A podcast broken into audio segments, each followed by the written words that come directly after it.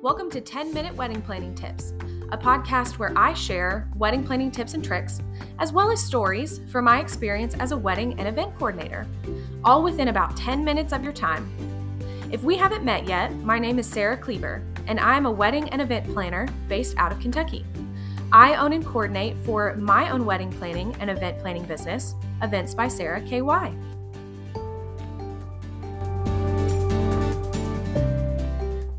This week's tip is to make a wedding website. Your website is going to be monumental in your wedding planning process, so I would suggest working on this as early as you can in your wedding planning process. This is going to be the place where all of your wedding information is available for your guests. On your wedding website, you will be able to include everything from information about you and your fiance and your love story. You can include engagement photos or photos from your time together as a couple location details of your wedding and reception.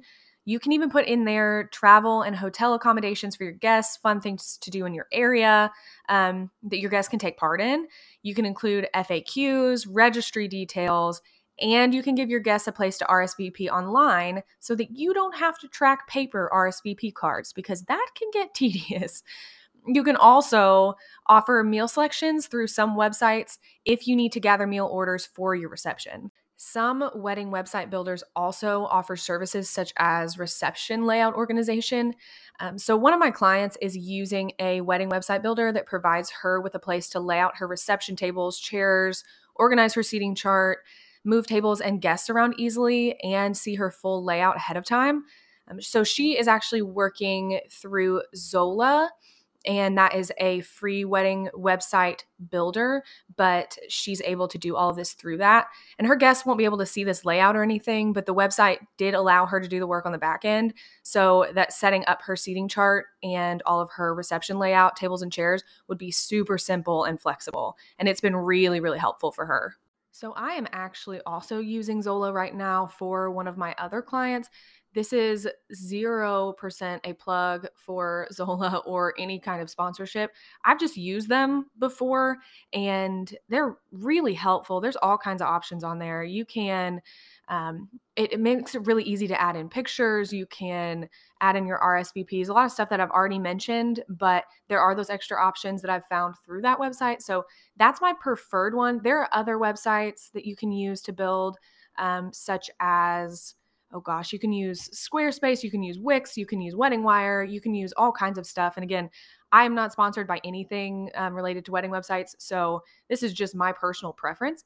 But I have had a lot of clients use um, Wedding Wire and um, I've heard of people using Squarespace or Wix, but um, I personally like Zola the best. And I've had a lot of good results for multiple clients with them.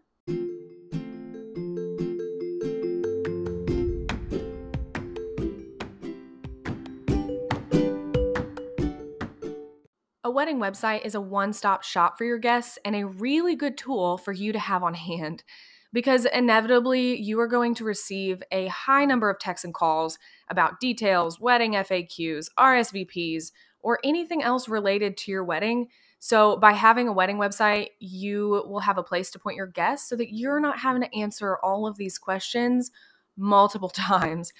You can respond to these questions with an answer like, Oh, that's on my website. All the answers you could ever need are there. Here's my website. So it's it's a really convenient option to take stress off of you during the wedding planning process.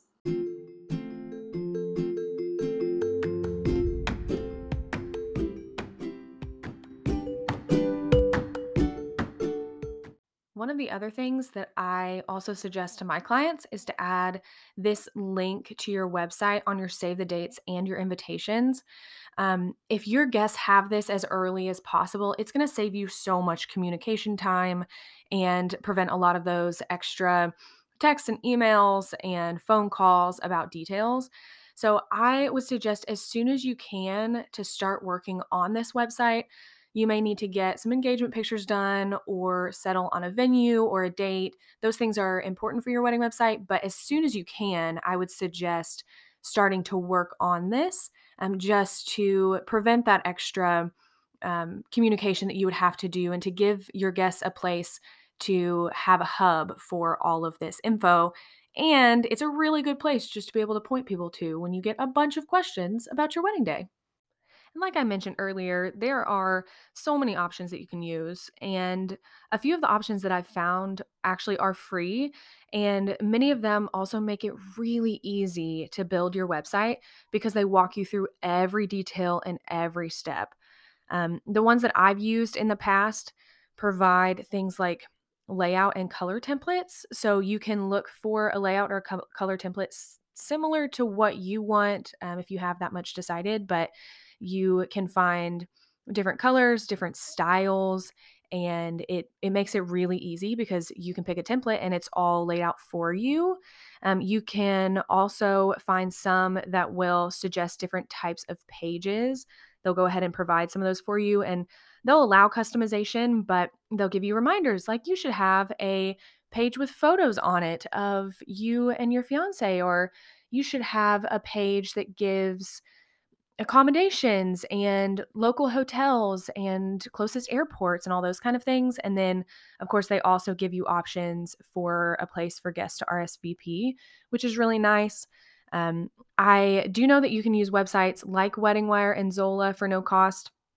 So definitely do some research and see what fits your needs, see what fits um, you and your style the most so that you can make a good choice for this wedding website.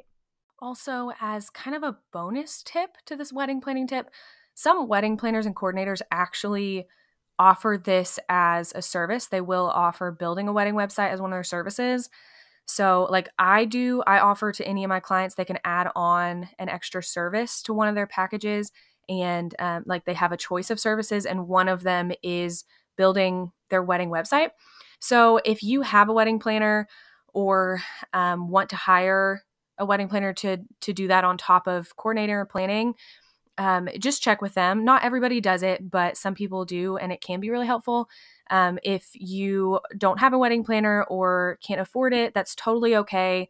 Again these websites make it so easy to be able to do this on your own but um, you can check with a wedding planner um, that you are hiring to see if it's something that they do provide for you. Okay that was today's wedding planning tip so here is a quick summary make a wedding website. Start early so that you can have a one stop shop for your wedding information. Get this website on your save the dates and invitations. And do some research on different wedding website builders to see what fits your needs the most. This is going to save you so much time and energy and probably relieve you of some communication stress over the duration of your engagement. I have more tips regarding specifics about what to put and what not to put on your website coming your way, but I will save those for a future wedding planning tip episode. So get to website building. If you have any questions at all, reach out to me on social media. Or if you're just really proud of a website you've built for your wedding, even if your wedding has already come and gone, send it my way. I love to see your hard work and learn more about you and your wedding you and your fiance, your love story, or anything else related to your wedding. I'd love to learn more and I'd love to hear from you. And also, if you have anything that you learned from building your website, let me know. If there's anything that you think would be helpful for me to know, let me know. I'd love to hear it. And I'd love to hear from your experiences too. If we are not friends yet on social media, reach out and say hi. You can find me on Instagram as Events by Sarah KY or on my website at eventsbysarahky.com. I'd love to meet you and connect with you and hear from you regarding any tips or experiences that you may have with weddings.